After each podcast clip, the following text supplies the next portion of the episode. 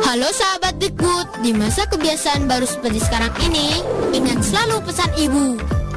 Keluar rumah kalau penting saja ya nak, ingat untuk selalu 3M. 3M itu mudah dilakukan dan bisa mencegah penyebaran virus corona. Menggunakan masker, mencuci tangan dengan sabun dan air mengalir, menjaga jarak. Sahabat Dikbud, kalau kamu sayang keluarga, jangan bawa virus ke rumah ya. Ingat pesan ibu, ingat 3M.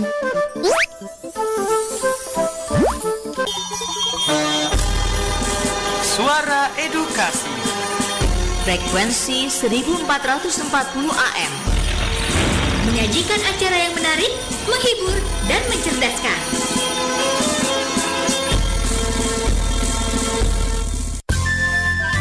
Waktu berputar dan perjalanan peristiwa pun berjalan. Ikuti terus info edukasi, sebuah informasi pendidikan dari Radio Edukasi. Info Edukasi, informasi pendidikan Radio Edukasi. Langsung dari Jalan RE Marta Dinata Ciputat 1440 AM Suara edukasi akrab dan mencerdaskan Halo, halo, halo, halo. Assalamualaikum warahmatullahi wabarakatuh. Selamat siang sahabat edukasi Aku Ramadi kembali menyapa, menemani Dan tentunya tidak bosan-bosan Mengajak sahabat edukasi untuk uh, Terus menjaga kesehatannya Dan tentunya masa pandemi ini kita harus uh, sama-sama taat ya. Taat di protokol kesehatan dan juga tentunya melakukan uh, hidup sehat atau juga kita sering uh, me menyebutnya dengan uh, aktivitas 3M menggunakan masker menjaga jarak dan mencuci tangan itu adalah aktivitas-aktivitas uh, yang bisa di, disebutkan sebagai aktivitas yang ampuh untuk uh, apa ya mencegah mungkin ya mencegah uh, kedapatan atau terserang uh, virus corona. Dan tentunya sahabat edukasi selain 3M tadi yang juga lebih terpenting nih sahabat edukasi kita harus sama-sama tetap bahagia karena dengan bahagia imunitas tubuh kita akan terus uh, terjaga. Baik, sahabat edukasi kita langsung saja yuk simak informasi yang pertama. Info edu.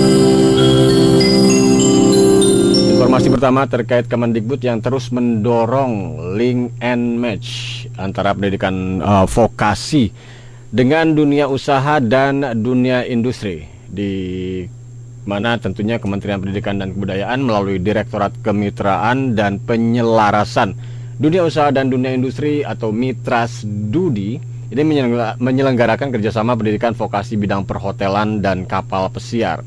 Acara yang dilaksanakan di 11 hingga 14 November 2020 di Kuta Bali ini Direktur Kursus dan Pelatihan Kemdikbud Wartanto yang mewakili Direktur Jenderal Pendidikan Vokasi Kemendikbud di arahannya menyampaikan bahwa Direktorat Mitras Dudi ini harus jadi bagian yang terdepan dalam membangun jejaring keterhubungan antara pendidikan vokasi dengan dunia usaha dan dunia industri ini secara otomatis akan ikut menyelaraskan berbagai komponen di dalamnya. Dan tentunya uh, Wartanto menyebutkan ini adalah wujud yang nyata dari program Link and Match yang tepat dan strategis antara satuan pendidikan vokasi dengan dunia usaha dunia industri khususnya dalam bidang perhotelan dan kapal pesiar. Sejalan dengan pernyataan tersebut, Direktur Mitras Dudi, Direktorat Jenderal Pendidikan Vokasi Kemendikbud Ahmad Saufi menyampaikan bahwa kegiatan ini merupakan salah satu upaya mempertemukan dan menyelaraskan dunia pendidikan sebagai supply side dengan dunia usaha dan dengan dunia industri. Selain itu juga uh, Ahmad Saufi menyebutkan ini adalah bagian dari demand side khususnya dalam bidang perhotelan dan kapal pesiar agar tercipta sebuah ekosistem pendidikan vokasi yang saling link and match. Dijelaskan pula oleh Ahmad uh, Sau Saufi selaku Direktur Mitra Studi Dirjen Pendidikan Vokasi, kegiatan terlaksana berkat kerjasama dengan kolaborasi ada tiga pihak nih sahabat edukasi yaitu pihak pemerintah, lembaga pendidikan, dan dunia usaha, dunia industri. Dalam hal ini sektor pemerintah diwakili oleh Direktorat Kemitraan dan Penyelarasan Dudi, Direktorat Jenderal Pendidikan Vokasi, Kementerian Pendidikan dan Kebudayaan. Sementara untuk lembaga pendidikan diwakili oleh, oleh Forum Kursus Perhotelan dan Kapal Pesiar Indonesia atau FKPKPI. Ada 45 lembaga kursus dan pelatihan atau LKP se-Indonesia bidang perhotelan dan kapal pesiar dan ada pula 5 sekolah menengah kejuruan yang ada di Provinsi Bali. Selanjutnya untuk uh, dunia usaha, dunia industri ini diwakili oleh asosiasi industri, asosiasi-asosiasi profesi dan ada 15 dudi, dunia usaha, dunia industri, bidang perhotelan dan kapal pesiar. Uh, di kesempatan yang sama Ketua Forum Kursus Perhotelan Kapal Pesiar Indonesia Theo George Jill ini menyampaikan harapan untuk kegiatan ini bisa membuka kesempatan dan juga membuka mata kita sehingga melihat langsung bagaimana pendidikan non formal bidang perhotelan dan kapal pesiar yang sudah sangat siap memenuhi kriteria yang diharapkan. Harapannya tentunya standar kompetensi lulusan atau SKL ini yang terus disusun saat ini bisa diterima dan mendapatkan pengakuan dari dunia usaha, dunia industri, khususnya pada empat jenis kompetensi yang ada di uh, ranah ini, yaitu unit kompetensi food and beverage service, food and beverage product, housekeeping, dan front office. Oke, sahabat edukasi masih ada tentunya informasi-informasi lainnya di dunia pendidikan dan kebudayaan hanya di Suara Edukasi yang akrab dan mencerdaskan. Bisa berhenti gak sih? Loh, memang kenapa pak? Kamu ini pagi-pagi sudah menghidupkan motor sambil digas-gas berisik tahu? Maaf kalau keberisikan pak. Tony lagi belajar otomotif. Belajar kok bikin bising Tony. Ya sudah, Bapak mau ke warung sebelah dulu. Iya pak. Loh, ada apa pak? Kok sepertinya lagi kesel? Iya bu, Anakku si Tony. Kenapa memangnya dengan si Tony, Pak? Sejak masuk ke sekolah kejuruan, tiap hari bikin bising saja, Bu. Sabar, Pak. Sabar gimana, Bu? Sudah gitu, katanya esok mau lanjutkan lagi kuliah sesuai kejuruan yang kini ia senangi. Pusing saya, Bu. Loh, bukannya lebih bagus, Pak? Sekarang ini kan baru digalakan ya pendidikan vokasi, Pak. Vokasi? Pendidikan vokasi merupakan sistem pendidikan yang diarahkan pada penguasaan keahlian tertentu yang disesuaikan dengan kebutuhan industri, Pak. Hmm, gitu ya, Bu. Wah, berarti saya keliru ya, Bu ya. Guna meningkatkan sumber daya manusia industri, pemerintah mengoptimalkan pendidikan vokasi di Indonesia Pendidikan vokasi menyiapkan generasi muda Indonesia yang unggul, produktif, dan berdaya saing internasional.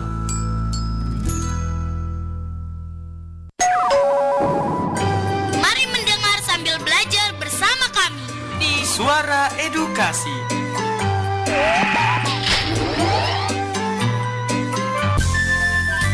Waktu berputar dan perjalanan peristiwa pun berjalan. Ikuti terus info edukasi, sebuah informasi pendidikan dari Radio Edukasi. Info Edukasi, informasi pendidikan Radio Edukasi. Masih di Info Edukasi di 1440 AM Suara Edukasi akrab dan mencerdaskan. Sahabat edukasi bisa pula mendengarkan uh, Suara Edukasi selain di laman suaraedukasi.kemdikbud.go.id ini bisa mengunduh aplikasi yang namanya televisi edukasi. Unduh aplikasinya di Google Play Store-nya dengan uh, mengetik uh, kata kunci TV edukasi dan tentunya setelah diunduh gunakan paket data atau juga WiFi yang bisa menghubungkan uh, atau juga untuk mendengarkan suara edukasi. Klik menu suara edukasi maka suara edukasi bisa didengarkan 24 jam nonstop asal tentunya uh, paket internet tadi terhubung ya tentunya. Oke, kita lanjut dengan informasi terkait Mendikbud mengunjungi Pulau Rote yang juga tentunya hadir untuk uh, melihat uh, program-program yang sudah berjalan dan juga untuk kebijakan pemerintah yang ada di daerah 3T tersebut. Di 11 November 2020 Menteri Pendidikan dan Kebudayaan tentunya uh, mengadakan perjalanan uh, tugas Nadiem Anwar Makarim melakukan serangkaian kunjungan kerja guna memastikan program dan kebijakan yang diluncurkan Kementerian Pendidikan dan Kebudayaan atau Kemendikbud berjalan dengan baik. Kali ini Mendikbud meninjau pelaksanaan pembelajaran di masa pandemi di Kabupaten Rotendao, uh, Nusa Tenggara Timur di 11 November kemarin. Berikut uh, sedikit cuplikan dari kunjungan Mendikbud Nadiem Anwar Makarim. Saya di sini untuk melihat uh, dua hal. Satu adalah untuk melihat apa saja dampak pandemi terhadap industri budaya iya. di berbagai macam daerah yang terluar dan tertinggal, tapi juga daerah-daerah di timur karena kita selalu di Jakarta kita tidak bisa melihat langsung apa yang terjadi dan dampak pandemi di mana-mana. Dan besok kita akan mengunjungi berbagai macam sekolah untuk melihat dampaknya pandemi, bagaimana pembelajaran yang banyak kali teman-teman kita sulit sekali melakukan PJJ. Jadi saya ingin melihat langsung untuk mendapat perspektif dari anak-anak di NTT karena uh, memang kemarin saya ke Palu uh, setelah itu ke Gianyar Kubut hari ini ke NTT ke depannya mungkin akan ada berbagai macam pulau-pulau di timur yang akan saya kunjungi untuk benar-benar merasakan seperti apa sistem pendidikan kita dan seperti apa ekonomi budaya kita di berbagai macam uh, tempat di Indonesia. Terima kasih. Dan tentu Mendikbud Nadim Anwar Makarim yang juga melihat langsung kondisi pembelajaran selama pandemi COVID-19 ini di daerah tertinggal, terdepan dan terluar atau daerah 3T uh, eh, disebutkan dengan melakukan kunjungan ke lapangan baru bisa uh, dipastikan mana program-program yang benar sudah berjalan, mana yang belum dan dukungan apa yang dibutuhkan. Peran aktif pemerintah daerah sangat diharapkan guna memastikan kebijakan dan dukungan pemerintah pusat sampai kepada masyarakat, terutama di daerah 3T dan hal tersebut diungkapkan Mendikbud eh, saat berada di Taman Kanak-Anak Negeri Pembina Londalusi, Rote Timur. Mendikbud mengamati betul-betul tantangan yang dihadapi para guru, siswa, dan orang tua dalam rangkaian kunjungan kerjanya.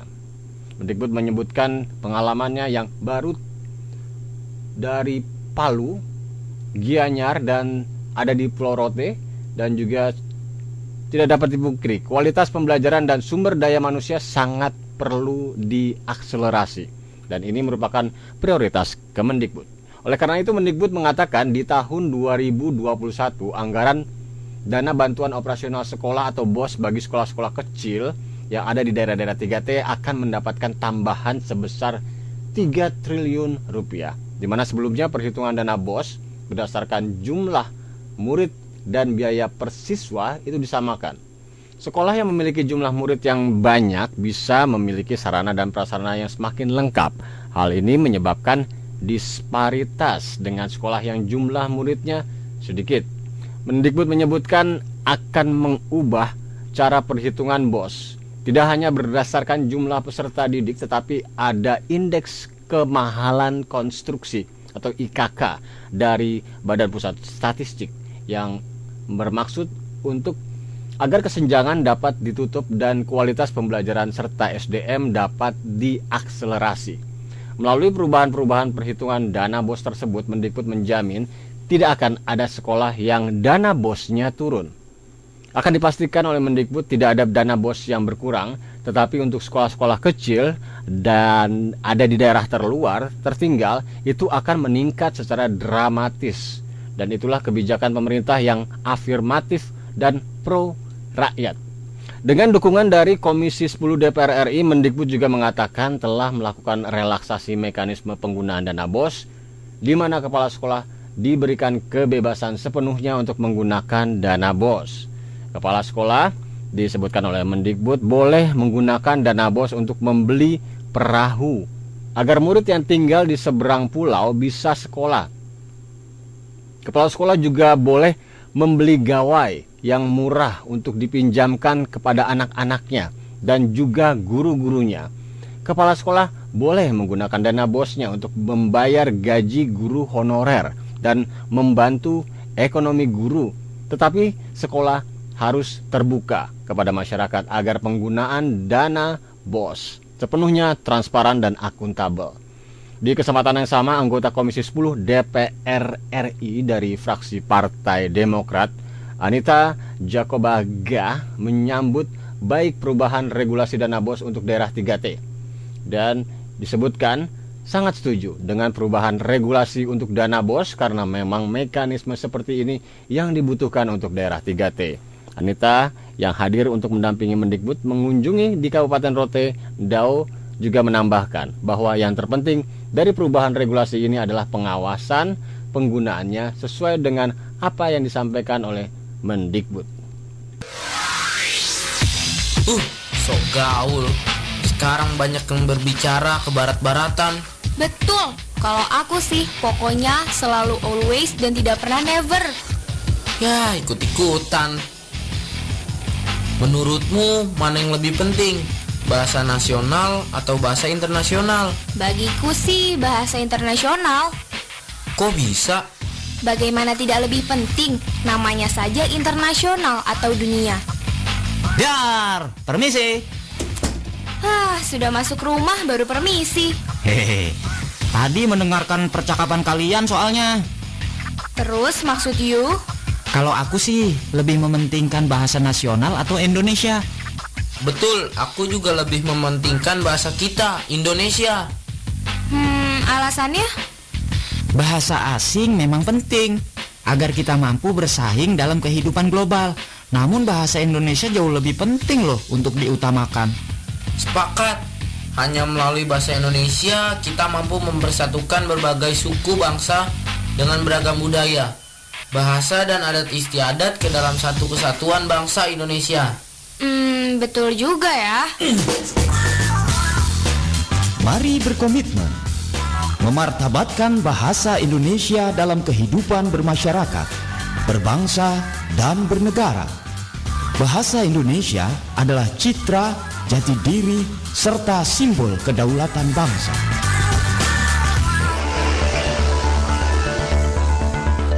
Bapak, Ibu, peserta simposium, narasumber kita kali ini adalah Bapak Joko yang merupakan fungsional pengembangan teknologi pembelajaran yang cukup senior. Pak Joko itu fungsional pengembangan teknologi pembelajaran.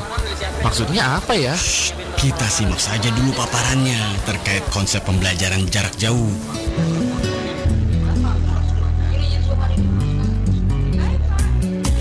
Wah, konsep yang dijelaskan oleh Pak Joko bagus dan sangat bisa diterapkan di kantor kita tuh.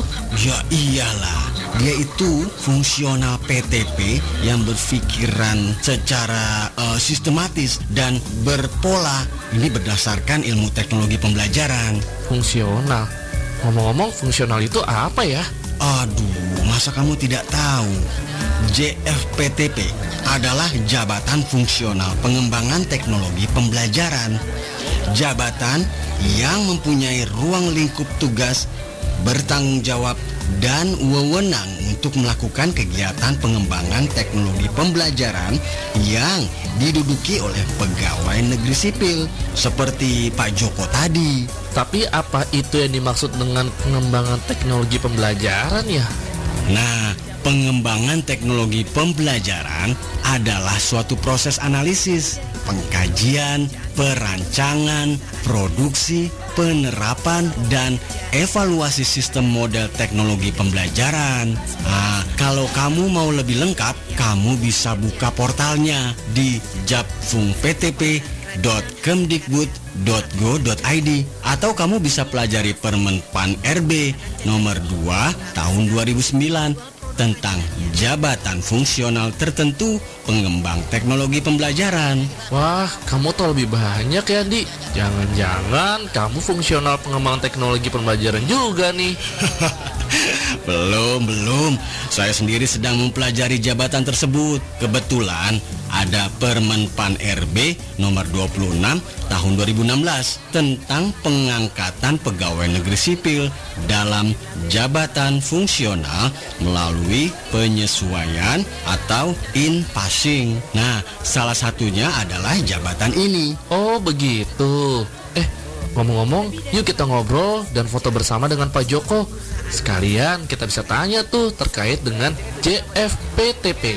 Ayo, ayo, ayo, ayo. Aku demam. batuk-batuk,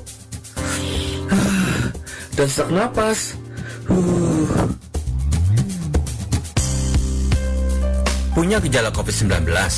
Tenang dulu, jangan langsung ke rumah sakit. Kita bisa isolasi diri dulu di rumah selama 14 hari. Gunanya untuk membatasi kontak dengan orang banyak dan memutus mata rantai penyebaran virus.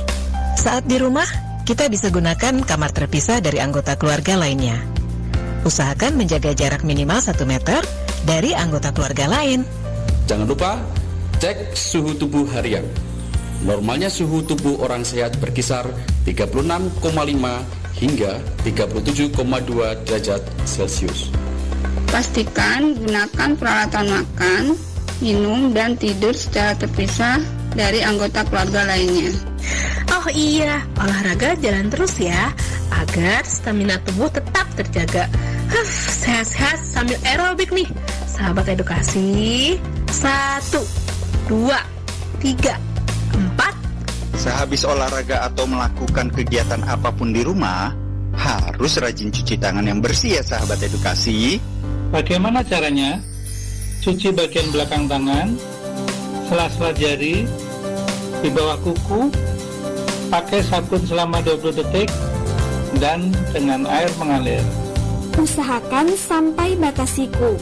Pastikan tangan kita dalam kondisi bersih seperti itu. Stok sayuran dan buah-buahan masih aman bukan sahabat edukasi? Penting loh mengkonsumsi makanan bergizi. Saat batuk atau bersin, gunakan selalu masker atau tisu. Bila tidak ada, gunakan lipatan siku, bukan telapak tangan. Gunanya untuk menghindari droplet atau percikan batuk dan bersin kita agar tidak menyebar ke orang lain melalui benda-benda yang kita sentuh. Seperti pegangan pintu, tombol lift, dan benda apa pun yang terkena. Semprotkan cairan desinfektan untuk menjaga kebersihan rumah, terutama gagang pintu. Ayo praktekkan sahabat edukasi. Angkat lengan kita dan tekuk membentuk huruf V. Kemudian segera katupkan ke bagian mulut dan hidung. Sehingga bersinnya mengarah ke baju kita, bukan menyebar ke tempat lain. Gampang kan? Cara ini rekomendasi WHO loh, sahabat edukasi. Sesekali keluar halaman rumah untuk berjemur dan mendapatkan sinar matahari pagi, boleh loh sahabat edukasi. Segera hubungi hotline COVID-19 di nomor 119 extension 9 atau fasilitas kesehatan terdekat jika kondisi tidak membaik. Tanyakan rumah sakit mana saja di kota Anda yang menjadi rujukan layanan pasien COVID-19. Semoga lekas sembuh. Pesan ini disampaikan oleh Suara Edukasi Pusdatin Kemdikbud bersumber dari www.covid19.go.id dan Instagram at Kemenkes underscore RI. Yuk di rumah aja lawan COVID-19.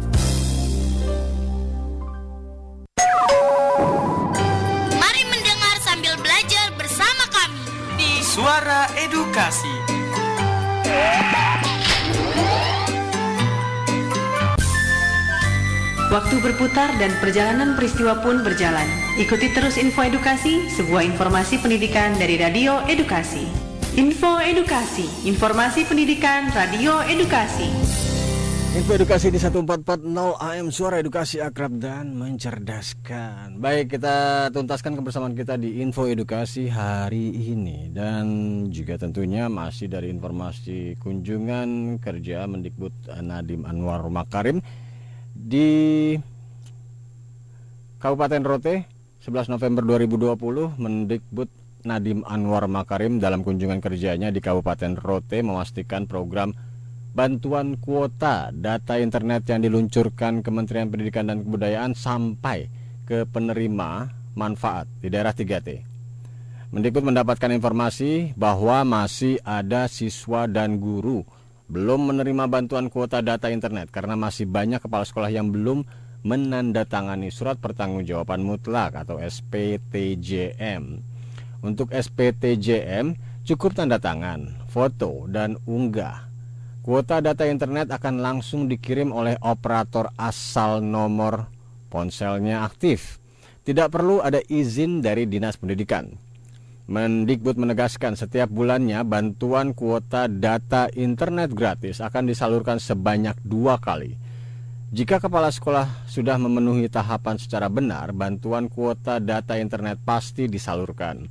Jika sampai terjadi demikian, dipastikan tim Kemdikbud di pusat akan turun tangan. Saat ini sudah 35 juta peserta didik, guru, mahasiswa, dan dosen yang sudah menerima bantuan kuota internet gratis. Pemberian kuota internet ini dibagi menjadi empat kategori. Pertama, bantuan kuota internet untuk peserta didik jenjang PAUD sebesar 20 GB kuota internet per bulannya. Dan untuk uh, kategori kedua, ini peserta didik jenjang dasar dan menengah yang mendapatkan 35 GB kuota internet per bulan. Ketiga, pendidik jenjang PAUD, pendidikan dasar dan menengah mendapatkan 42 GB kuota internet per bulannya. Dan untuk jenjang keempat, dosen dan mahasiswa mendapatkan bantuan kuota internet pula sebesar 50 GB per bulan. Duta Pelondo, ini seorang siswa kelas 11 SMA Rote Tengah menyampaikan terima kasih kepada Mendikbud. Ia menyebutkan setahun ini sudah dirasakan banyak perubahan oleh Bapak Menteri, uh, apalagi diberikan bantuan kuota untuk belajar jarak jauh. Duta menyebutkan pengalamannya disampaikan harapannya kepada Mendikbud untuk lebih memperhatikan lagi terus di daerah perbatasan tersebut. Semoga Bapak Menteri semakin memperhatikan kami anak-anak yang ada di Rote agar kami dapat berkembang lebih pesat. Demikian dituturkan duta dan ada beberapa sekolah yang juga tentunya dikunjungi oleh Mendikbud yang hadir ke antara lain ke SMK Negeri 1 Rote Barat, SD Negeri Endau, SMP Negeri 3 Loba Lain, SMA Negeri 1 Loba Lain, dan TK Negeri Pembina Sebelumnya di hari pertama kedatangan di 10 November Mendikbud mengunjungi pusat pengrajin kain tenun rote.